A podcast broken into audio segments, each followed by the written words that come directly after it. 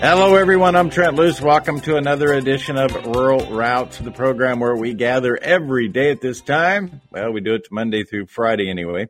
And what we do when we gather is continue to address the issues between rural and urban America. Jenny Swigert checking in on a Thursday.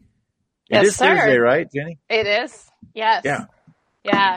But I'm wearing my red shirt today because Okay. our guest, Anjanette Shadley, and I have been, um, she's, I don't know, she's like a Giants fan or something.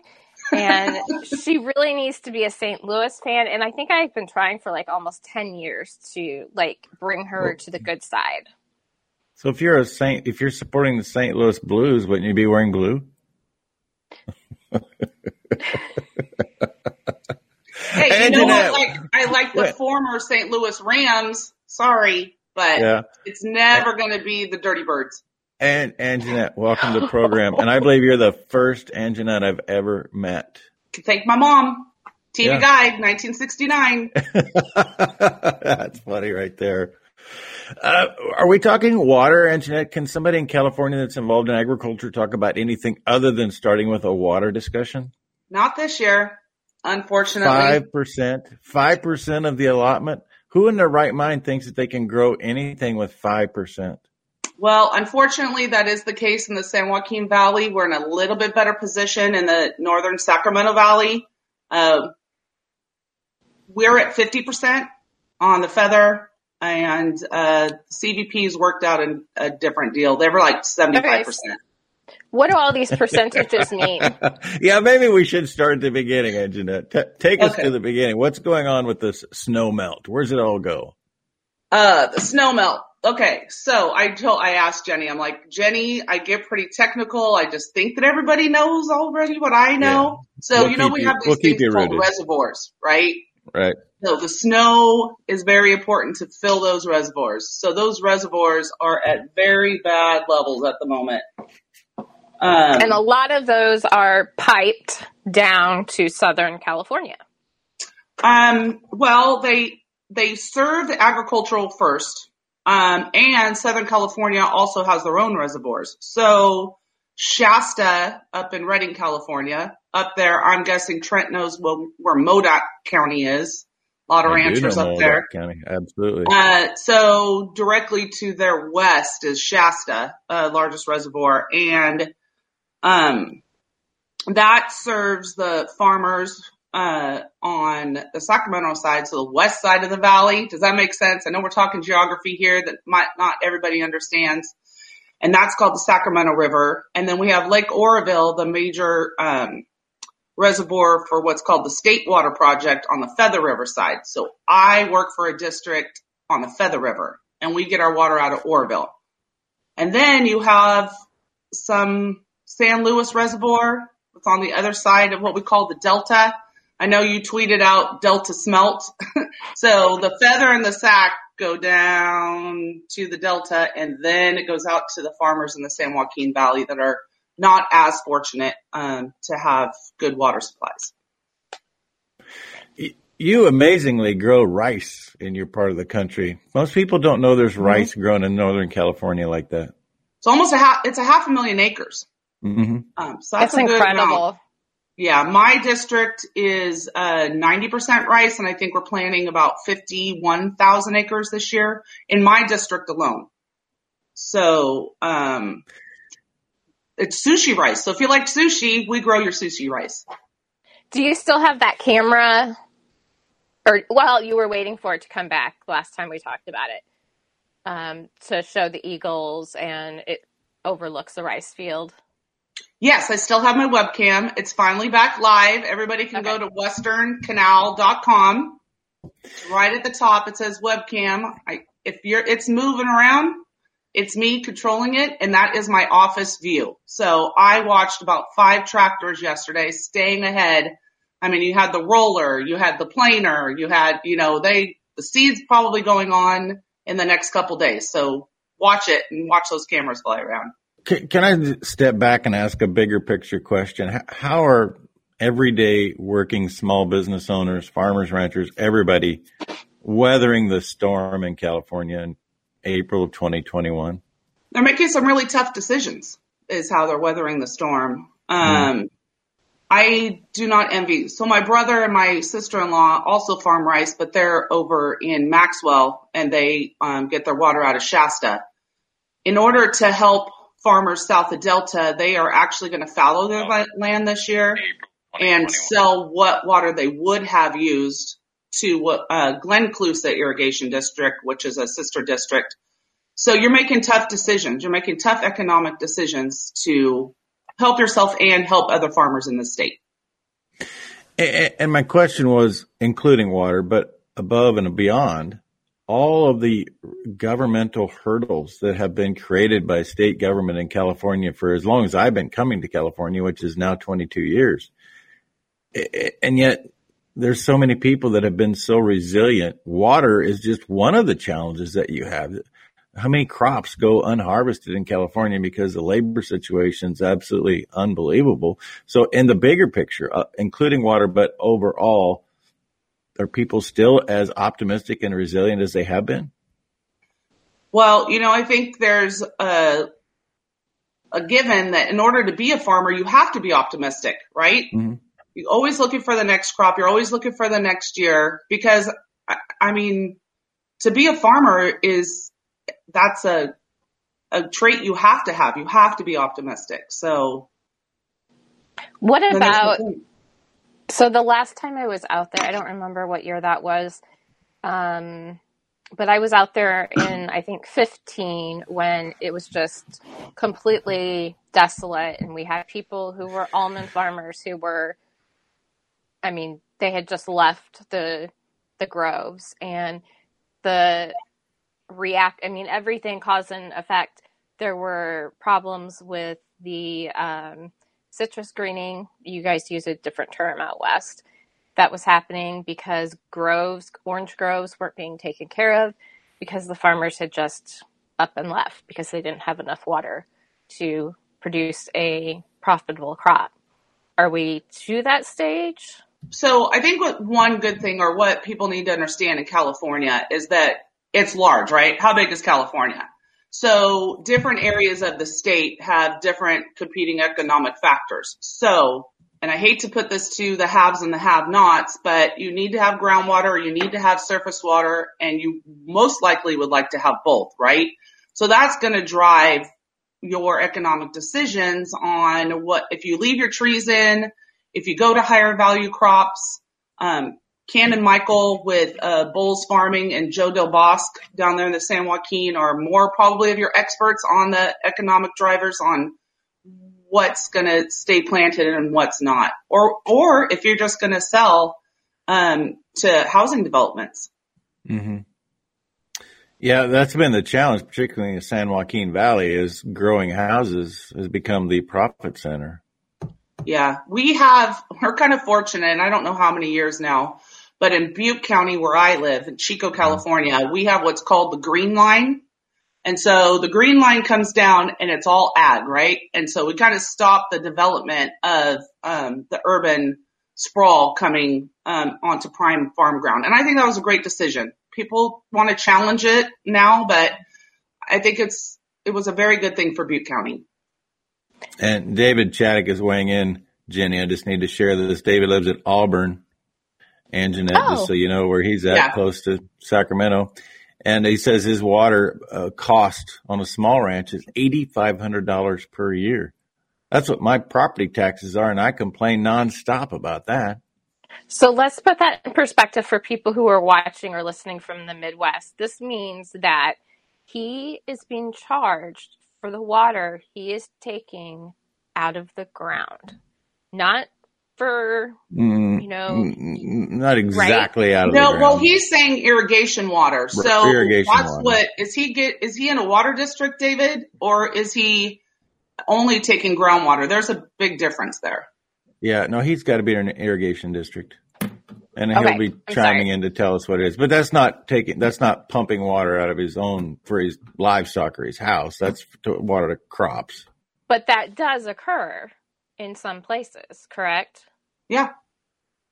And I don't know what the amounts are. Because whoa, whoa, whoa, whoa, whoa, whoa, wait. Anjanette, are you saying that people are paying to, if they have their own well for their house, they pay for water coming out of their own well? Oh, he just said he's in Nevada Irrigation District, so he's due east of me. Um, right. And is that Placer County or El Dorado County? Well, maybe Nevada oh, County. oh, oh, I have an issue. It's probably Nevada County, but I have an issue. Look at my clock. We are going to continue to talk about California and just basically bringing you the message that not everybody in California is a whack job, just those that live in three counties. We uh, want to remind you about Neogen and the opportunity to do a DNA fingerprint on the animals that you want to reproduce, the chickens, the cattle, the pigs. Those are the three I care about. And Neogen is creating the opportunity for you to have a 20% coupon through May 15th for any genomic testing. Get details at neogen.com. Tell them Trent sent you. That gets you that 20% coupon. We'll be back with more California talk after this. Welcome back. Rural Route, Trent Loos alongside Anjanette and Jenny. That just sounds like the beginning of a band. Anjanette and Jenny on stage now. oh, you should see us out. We could be peanut butter and jelly. Peanut butter and Jenny. Who is who? Who is which? Are you peanut butter or jelly? I'm peanut butter. Oh, I'm peanut butter. I'm jelly. Uh, so something we did a horrible job, and this is my fault. You actually work for irrigate or water district. Yes, I do. I'm assistant okay. general manager at Western Canal Water District. And you kind of walked us through the reservoirs, the allocations, and all of that. But in general, your job as a water district is just to you're governed by a board, or how does this structure work? And just kind of give us a glimpse of how this would fit in the bigger picture. Yeah, so uh, we have a five-member board of directors who are all landowners uh, in um, our district. So we have some fairly uh, large landowners, it's uh, one vote per acre. Um, they're all very uh, forward-thinking, um, thoughtful um, individuals who I'm very proud to work for. And um, we hardly have any turnover. We don't really have a challenged election. We've had one in a couple last years, but we got a small guy, we got the big guys, and we got you know the larger growers. And I I think it's very well balanced. And the general manager has been there for over 29 years, so I would think that he's doing a pretty good job. And what do you think are the top challenges that farmers? This is backing up way back to the beginning, but what are the top challenges that farmers are facing and ranchers with water the, in California? Um, the top challenges for farmers in California is going to vary by your your uh, geographic location. Um, my district allocated 3.5 acre feet per acre this year. So you're going to figure out it, and we give them a five year history of their water use. So they're going to make the decisions on how much of a crop they can actually plant. Um, other areas of the state, I honestly, I, with 5% allocation in the San Joaquin Valley, I don't know what those decisions they are making is very, very hard. Mm-hmm. So what you are saying, if I'm correct, is that we are already, you know, end of April and there's only 5% allocation. Well, it's an allocation for a year. Yeah. And that's again, we, and what that is, is your entire supply. I think water rights, I think is universal across the United States and every state has a different way that they allocate those, right? So Western Canal where I work for, we're going we were cut 50% of the water that we would normally have. So it's about 210 acre, 210,000 acre feet of water we have to mm-hmm. divvy amongst our landowners. Other districts have a certain amount of water right and that's going to be cut 50% and that's all they're going to have to give their farmers. I think my sister district in Richvale irrigation, they are expecting, um, like an 80% plant versus a 100% plant. How is that all decided? Sorry, Trent. No, that's perfect. Farmers decide. They are going to see how much water the district is going to be able to give them, and then they're going to apply that, or they're going to supplement it with groundwater. And, you know, San Joaquin, I think it's been in the news that they're facing groundwater challenges. The state of California passed the Sustainable Groundwater Management Act in 2014 and they've had to come up with plans to make sure that, you know, it's not depleting the groundwater for mo- both domestic and agricultural use. And Jeanette, I've been on a tour, and Jolene's here and commenting on my rag, which absolutely I love it. I might wear it every day. It's called I Cowboy. love that everywhere. Uh, but there's a tremendous application for what you're dealing with in California, and I'm going to work better at drawing the parallels from this day forward. In fact, I talked about it two days ago, but that doesn't matter. So the Delta smelt has been the focus of all of these challenges because it's it's listed as an endangered species and, and, we have these designations that we have to provide X amount of water to the Delta smelt. We have to increase the habitat for the Delta smelt because we want to governmentally protect this species. And to me, if you really look at what's happened, we're, the, the issue is not a shortage of water. The issue is who has the priority to get the water. And we've had government mandates mandating that a, a fish that's about that big gets the water instead of the farmers growing food for people. And what has happened is that we put into place protections for this Delta smelt and the, their habitat, which clearly increased the habitat for the predators of the Delta smelt. And so yeah. there's more pressure on the Delta smelt because government intervened and said, we're going to do what's best for, and they've just exacerbated the problem. And now, right now, obviously what's top of mind for me is executive order and climate change crisis. And it's about energy. It's about zero carbon uh, footprint and, and it's about 30 by 30. And so what they say is they want 30% of the land by 2030 to be in government control for climate change mitigation. Okay, let's look at the history of government managing lands and water because this one says 30% of the land and ocean by 2030. So let's look at what they have, their history and their track record of managing land for just trying to save a little Delta smelt. By the way, there's 2,600 species on the endangered species list between plants and animals. And since 1973, they've recovered 47.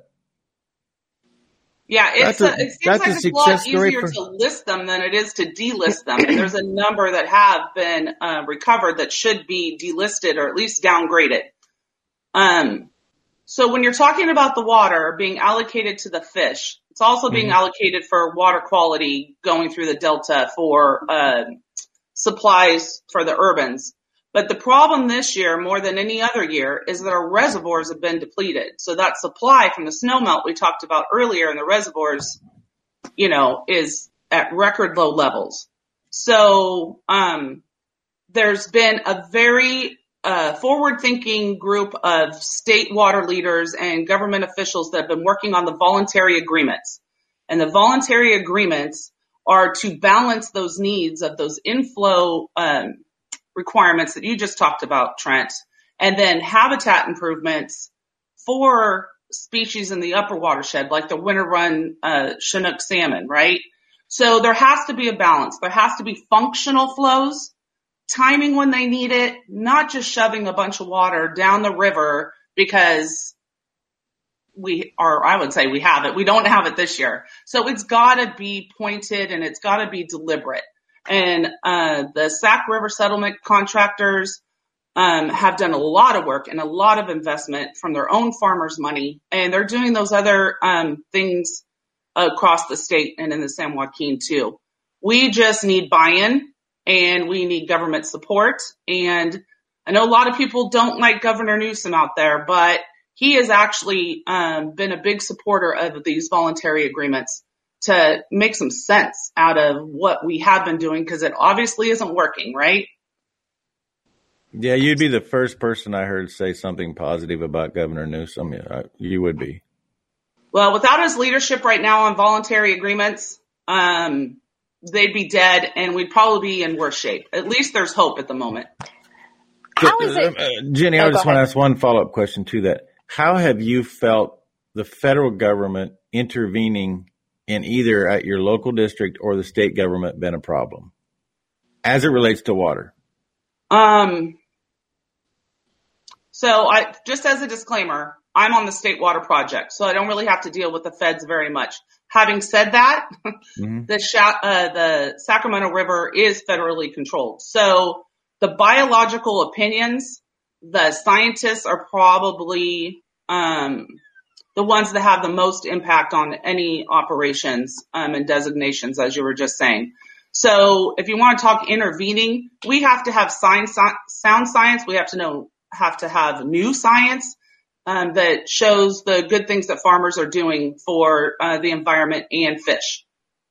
But even with the Delta smelt, Trump got involved with that. And he was he fighting against or for? Well, I missed well, that, What did you say? His exact words were, uh, well, he gave Scott Pruitt the marching orders publicly get the California wa- farmers the water they need. He said that to Scott Pruitt when he hired him with the EPA. Yeah. And I'm not saying um, that that was a wrong decision. I'm just saying that is an example of feds getting involved with what's happening on the state level. Um, I was looking at your. It's so complicated. Yeah. That's very complicated. And Carmen over in the chat said food grows where water flows. Mm. Absolutely. Mike Wade at the California Farm Water Coalition. We are a member. I have a big sign um, on my canal as they drive by 99 that says food grows where water flows. And they do an, a, a tremendous job on trying to educate not only our legislators, but also the regulators. Um, they do a great job, but we can't grow crops and we can't feed the world if we don't have water.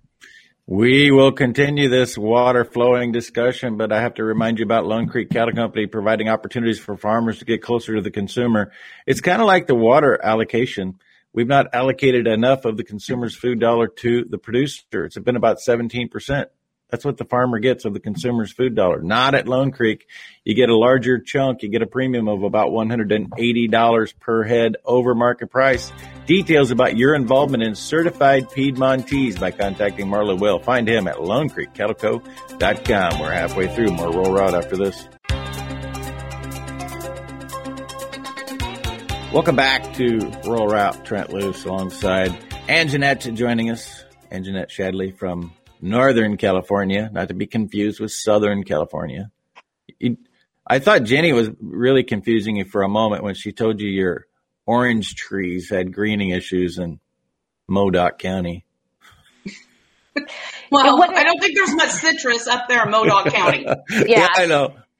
Um, they're they're fruits of, of another kind. Most of the time that I have spent out there has been Sacramento and further south but not as south as San Diego. But I've been able to tour all types of citrus, rice, um, cattle, all sorts of different operations. Um, and so that and that's been a couple of years ago, and so I'm not as connected as I had been. Right. Um, but I do remember there was a huge issue with those in the urban areas not understanding. Well, what do you, well why do you have to give water to farmers? Why can't we have that water? Is that still a situation that you have to deal with educating the public? Yeah, educating the public is a is a big challenge um, because it comes out of the tap. And there it is, right? Nobody really understands how it actually gets there. So it's either coming from the groundwater where I'm at here in Chico, or it's coming out of a reservoir and it's being treated. So um, desal, reverse osmosis is a big thing down in Southern California. Um, and a lot of people um, aren't aware that like LA, I know there's, you know, everybody talks about Northern California water being shipped south. Well, they built and paid for Oroville, right? So um, they're paying. This is how I say: you bought a more, you bought a house that has three bedrooms and a mortgage, but you're paying the entire bill, but you only get to live in the kitchen. So that's kind of what's happening with Southern California and the San Joaquin uh, Valley farmers too. They're paying and investing for a project and they're only getting to use about this much of what they're paying for, you know? Mm. So, um, I don't think I answered your question. Sorry, Jenny. no, I but, just. But, but it does speak to the loudest voices because I'm very fortunate to speak in Bishop, California years back. Uh, unfortunately, not during Mule Days, which maybe I'll make it to Mule Days this year. I just felt a whole different feel about the town and the, the optimistic future, the lack of optimistic future, because LA worked this deal where they've got a pipeline running water from Bishop all the way down to LA. And it's almost like they pipe their future down to the populated areas. That was the sense I got when I was there. What was the situation once you finally started getting rain? I think it was in like 2018 and there was all of that water that ended up being sent out to the ocean. Yeah, that's a problem. That about? That, that so we're trying to, to build Sites Reservoir outside of Maxwell. We're trying to increase the storage in Los Vaqueros um, in Contra Costa. And we need to capture more of that water. I think, you know, Trent, I talked about functional flows before. You capture those storm flows and you release it later for either the farmers or for the fish, right? And we need those investments because what is going on now is just not working, right? So, um, we need to make those investments in infrastructure. Um, and there's a big infrastructure bill at the federal level and we're putting all those suggestions in there and hopefully we can get the money and build those much needed reservoirs. And, and that's the message right there, isn't it, Anjanette? Is that there's really enough water. It's a matter of making mm-hmm. sure that the water is managed and gets to where it needs to be instead of just letting it be in its natural state. Yeah. I always said there's there's the environmental drought, but there's also the political drought. Yeah. Yeah. Um, the operations in the Delta, I'm seeing the chat on the side about water being flowed out to the Delta. They need real time forecasting, and I think the science is catching up to let us do that. Poor Folsom Lake, which is the closest to the Delta, has barely any water in it, right? We got to be able to keep that water in it instead of maybe letting it drain out for flood flows and keep more water there. So, um, it's, it, it takes good water management and we've got to increase it and we've got to put those investments. At, at what point, I mean, rice obviously is a higher intense water usage crop than some others that could be planted. And I see you shaking your head, but this is creating a great opportunity at what point do people look at the crops that have been produced and say, should we make a change? How do we evaluate all of that? Well, um, my data, or not my personal data, but the data out there is almonds and, and rice use about the same amount of water. Mm-hmm. Um, yes, it's flood irrigated. It's about an, an inch, right?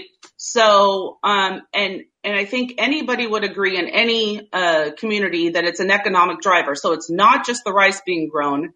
It's also the money being put back into the economy. It's, you were talking about your property taxes, right? We're supporting the police and the fire department and your local grocery store, um, the infrastructure, the mills, the trucking. So growing rice is um, more than just a crop that uses water. It's also an economic driver in all our communities.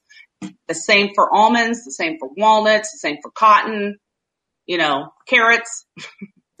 well, in, in reality, Anjanette, that is the discussion that we need to have more often because for how long have people been critical of the dairy cows in the San Joaquin Valley, you know, the dairy mecca of the nation, because cows use too much water? Okay, mm-hmm. first of all, there's the same amount of water on earth that there was when Jesus walked the planet. All right, we have the same amount of water. Where it's at and where it's located and whether it has salt in it or not, that might be a discussion.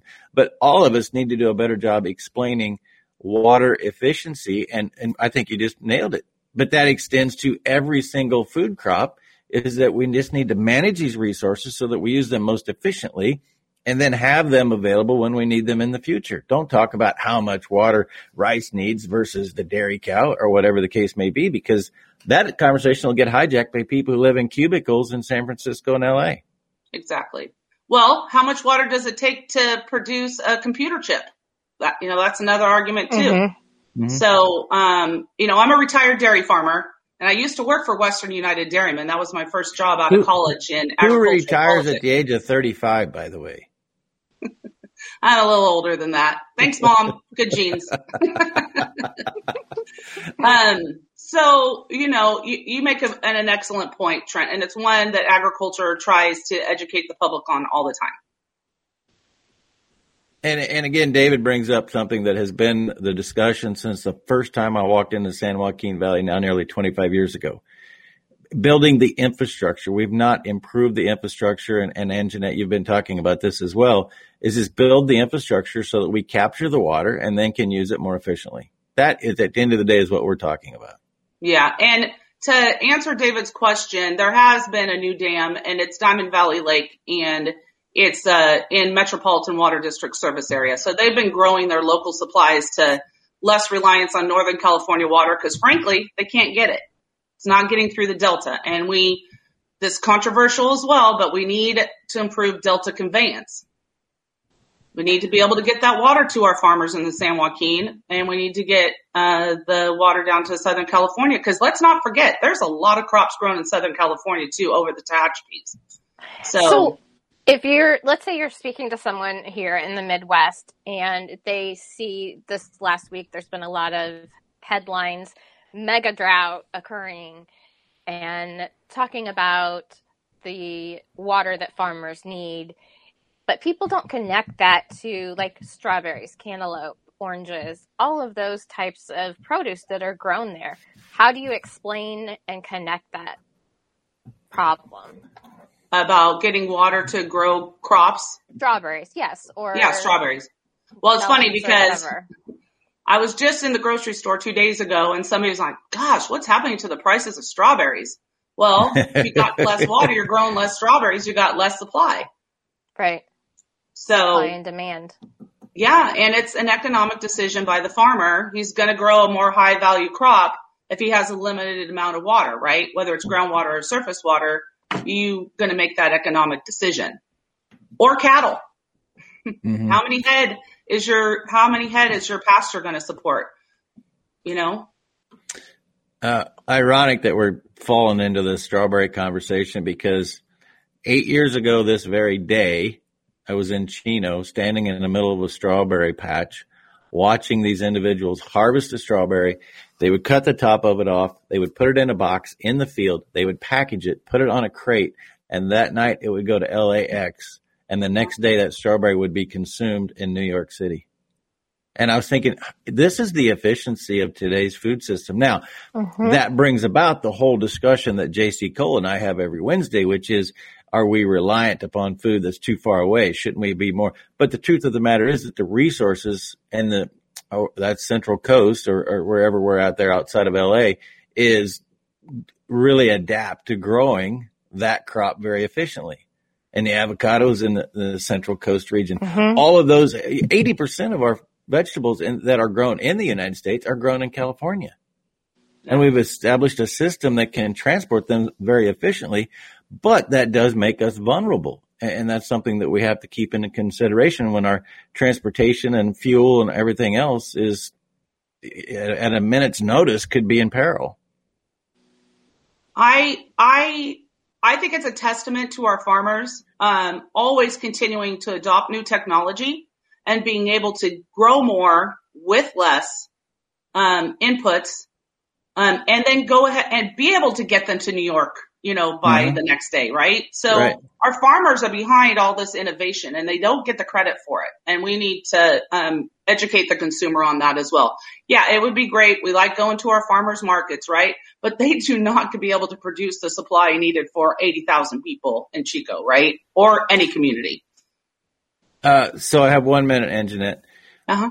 we have the same theme every day and we have it every minute of this particular broadcast and that is we just need to educate them are we really going to educate anybody before the strawberries not only are higher in the store but they're not available No, it's just an ongoing challenge. I do it every day. You do it every day, right? But are we speaking to, uh, we're just speaking to ourselves? How do we get out there and reach them?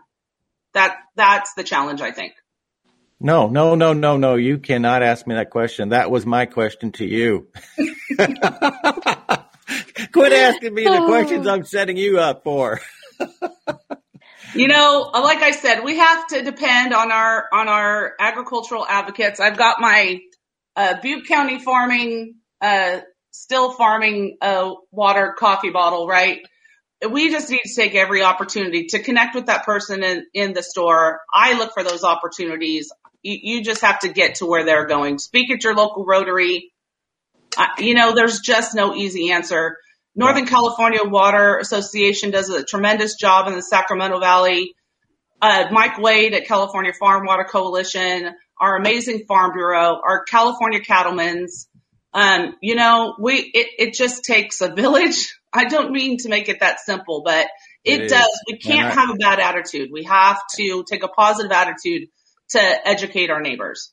Um, Arise and I don't want to USA. draw a hold, line hold, between. hold on, Anjanette. You can draw a line when we get back with the last segment of Rural Route. Arise USA Resurrection Tour. Stay tuned. More after. Welcome back. Rural Route. I think I've fallen in the middle of some baseball tug of war. I didn't One- ask for this. one I mean everything that you said is great but one very crucial area that i think that we all had overlooked and the whole reason i agreed to do this show is that we forget about the non-farmer and non-ranchers stories. We have forgotten about let our story sit to the side and let's genuinely get to know people. And so I try to bring on people who are the yoga mom with the two kids with the stroller and then introduce them to the agriculture community. Now we've gone to we the people because it is all about the people. Um, but that that's very important that we are introducing those non-farm and non-ranch folks to this listeners. This Mhm. audience is huge. Um, and just don't forget about their story because their stories are just important as ours. And I think we get sometimes too wrapped up in telling ours. We do we do a lot of tours. We bring actually people up from Southern California and take them out on the farm, take them out on a harvester, take them out on a tractor, show them the wildlife benefits. I mean, we're in the Pacific Flyway and we are their main feeding source in the winter. So farmers don't get credit for the environmental uh, benefits they provide too. So you've got to bring them out there. I think the farm stays, I think the farm tours are absolutely important to everyone, legislators and our neighbors. But have we taken tours to San Diego or LA? Uh, well, life is I do. like? I Yeah, do. ab- Good, a- good. absolutely. And I've been a part of one, and I'll tell you, uh, Celeste Trini and I partnered up on this Ag Day LA. We Mhm. had Oh, uh, cool. there. I don't remember how many hundreds of third graders came to the Pomona County Fa- or Pomona s- Fairgrounds, and I had the opportunity to address about 50 teachers that day at Ag Day LA, and there were animals there, and there is a concerted effort all across those populous areas in California to do a better job in education. It just gets really noisy. But did you hang out in the parks? Did you talk to random people and find out what's going on in their lives and Well- what they what they do with their families on the weekends? Of course I did. Yeah, absolutely. I do all the time. I And know no stranger. That well, okay, that may be true. But that is where I think we are missing it. We're not we're not finding out more about what are they doing in that park or you know, hey, why are you buying this kind of strawberry versus this kind of strawberry? Yeah, Jenny Swagger, do you know how many grocery stores I've been kicked out of because I'm too friendly with the patrons? Oh, I can imagine it's a lot. Yeah. A lot. Uh, I think the last one was in Reno. I got plumb kicked out because the guy setting up a radio studio in a Costco is frowned upon, apparently. We need to work on those personal um, skills when you're at the grocery store, Trent, but we can do that after the show. Yeah, it's not my personal skills. It's that when you start asking people questions, they pull back, and then it's not long, and some manager is saying, "Why are you talking to our patrons? Why are you trying to influence their decisions?" I mean, I've been down this road a lot, and you have to go ask for permission, and then they don't want you talking to their customers because they're afraid they're going to get in the middle of some political discussion about food, and you get kicked out. So Been maybe there, that that. wasn't the best example. Um, for instance, a lot of people, I don't like start talking at baseball games about what we're doing. Um, we just, my father-in-law, whenever, you know, we go to Busch Stadium and those awesome St. Louis Cardinals, he will struck up a conversation with the rows behind him, in front of him, and just starts talking and just is blown away because he gets off the farm like uh, once I, I agree. And all of that is vitally important. But I want to also tell you that I, I the day that I was at Ag Day LA resonates with me because I had the audience of those teachers. And those teachers interact with kids every year. And if we don't get the right information to them, and Agna Classroom has done a phenomenal job doing this, but when they can come and sit and visit with people in agriculture and, and talk to the guy, the dairyman that owns the cow and the guy there with the sow, it makes an impact. And so you have to, when you come to, to comes to education and, and bringing non-farm folks, folks into the fold, you have to look at the efficiency of doing that. And while it's important at a ball game, those teachers every year are planting seeds but about not, farming with the kids. I'm not talking about education. I'm talking about building a relationship with someone, regardless of where they live, and talking mm-hmm. about anything that has nothing to do with farming and ranching. That's what we're missing out on. How can we know what people want if we really don't know because we haven't had those conversations? But don't you think we need more than one day you know, we have farm day, all the fourth graders, it's part of the curriculum. You know, we need more than one day. It should be ingrained into the curriculum overall. I mean, Jenny, you're a dairy farmer, come from a dairy farmer, the cows, just like me. How many kids are, you know, think chocolate milk comes from brown cows, right? Jerseys. Um, technically, they do because well, when the milk goes to Prairie Farms, they put the chocolate syrup in and it becomes chocolate milk. Swear to you, my now 18 year old told his kindergarten teacher that and blew her away with that. But yeah, I mean, but what about, you know, talking about Pokemon? Like, I got into a conversation about Pokemon last week in Stillwater, Oklahoma, in a bar. What about, you know, talking about I don't know, playing cards, sitting around about, playing cards. How about just being a good listener? That's what you're saying.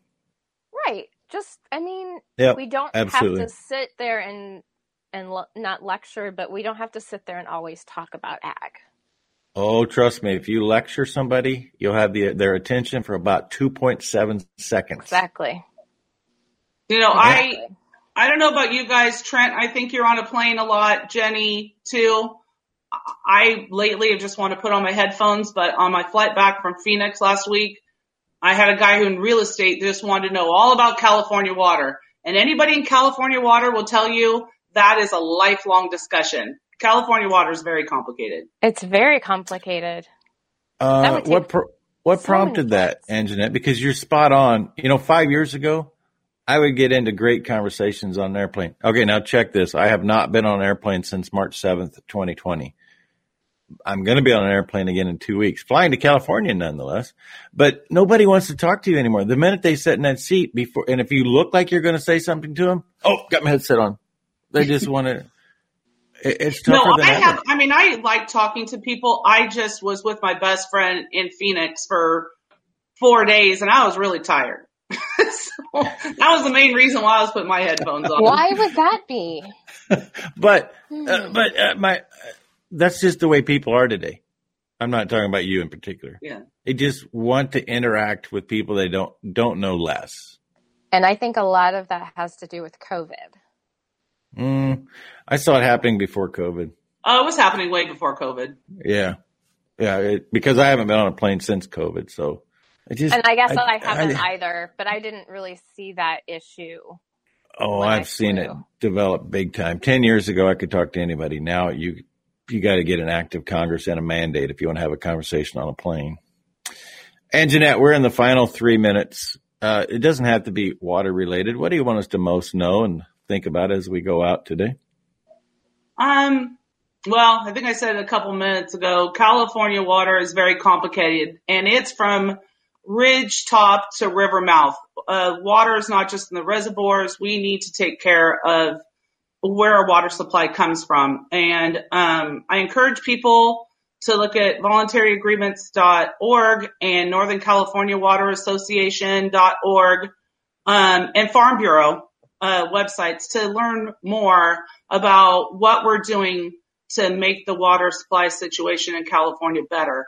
Um, Trent, I don't know, maybe Jenny. I think a lot of people have seen um, the uh, blog or the stories from Dave Daley losing his cows in the Berry Creek fire um, outside of Oroville last year. You yep. know, we we have issues going on, and we really need to address them. And the only way that we're going to address them is by listening, speaking listening of, and learning. Speaking Get on of the Dave, ground, right? Boots on the ground. Speaking of Dave Daley, who by the way has a great mustache, um, you know that situation where he lost those cows. I, I, I've seen a different poignance in his writing, and he's become very prolific in his writing not just about that situation, but since that situation. Just last week, I had somebody reading to me what Dave Daley wrote. And I think that's a great example. And we can all be like that because we, every one of us have a place that we can pin something that, that's a real life story and share it. And you don't know who's going to read it. I haven't talked to Dave for several years, but I feel like we're connected because I read what he does. Yeah, he was my professor actually at Chico State. And um, and he is the best friend of my counterpart in uh, Richvale Irrigation District, Sean Early. So, mm-hmm. you know, that was tragic, but Dave's making it into a, a lesson for everybody to learn from his own personal tragedy. And Dave has been talking about rangeland management for how many years, Trent? Oh, as long as I've been around. 25. So let's start listening. Not everybody's an yeah. expert. Let's start listening. He's got to be a horrible teacher, though. he's he is so funny and he's direct. I miss that guy. I got to get to Chico. There's a couple people at Chico I need to see. Patrick, including you too. All right. So where we go from here, Jenny? We got one minute. My takeaway is just what Anjanette said. We need to be listening more and not listening to topics that are related to ag or ranching or farming, other topics. One of my favorite airplane conversations was with a gentleman who, what he did was he created cardboard for an ag company. But we didn't get to that part of the conversation until after we had talked about how the cardboard was made and everything. And it was, and my husband was with me as well. So it was the two of us just really taking all of that in. And I guess I would suggest and encourage people to do that more. I agree. Be a better listener. I don't think I can talk about Pokemon for more than two seconds, but it, whatever the topic might be, and mind blowing. For those of you that think that everybody in California is a whack job, Anjanette Shadley has blown that myth out of the water, along with the folks at Modoc County, who were one of the first two counties in the nation to establish a resolution saying that 30 by 30 was a bad idea. There are good people in California. You just got to find are. them. Yeah. We have successfully journeyed down the road connecting rural and urban America, and we've whetted your appetite for more information about where your food really comes from, where water flows, food grows. All roads lead to a rural route. See you later.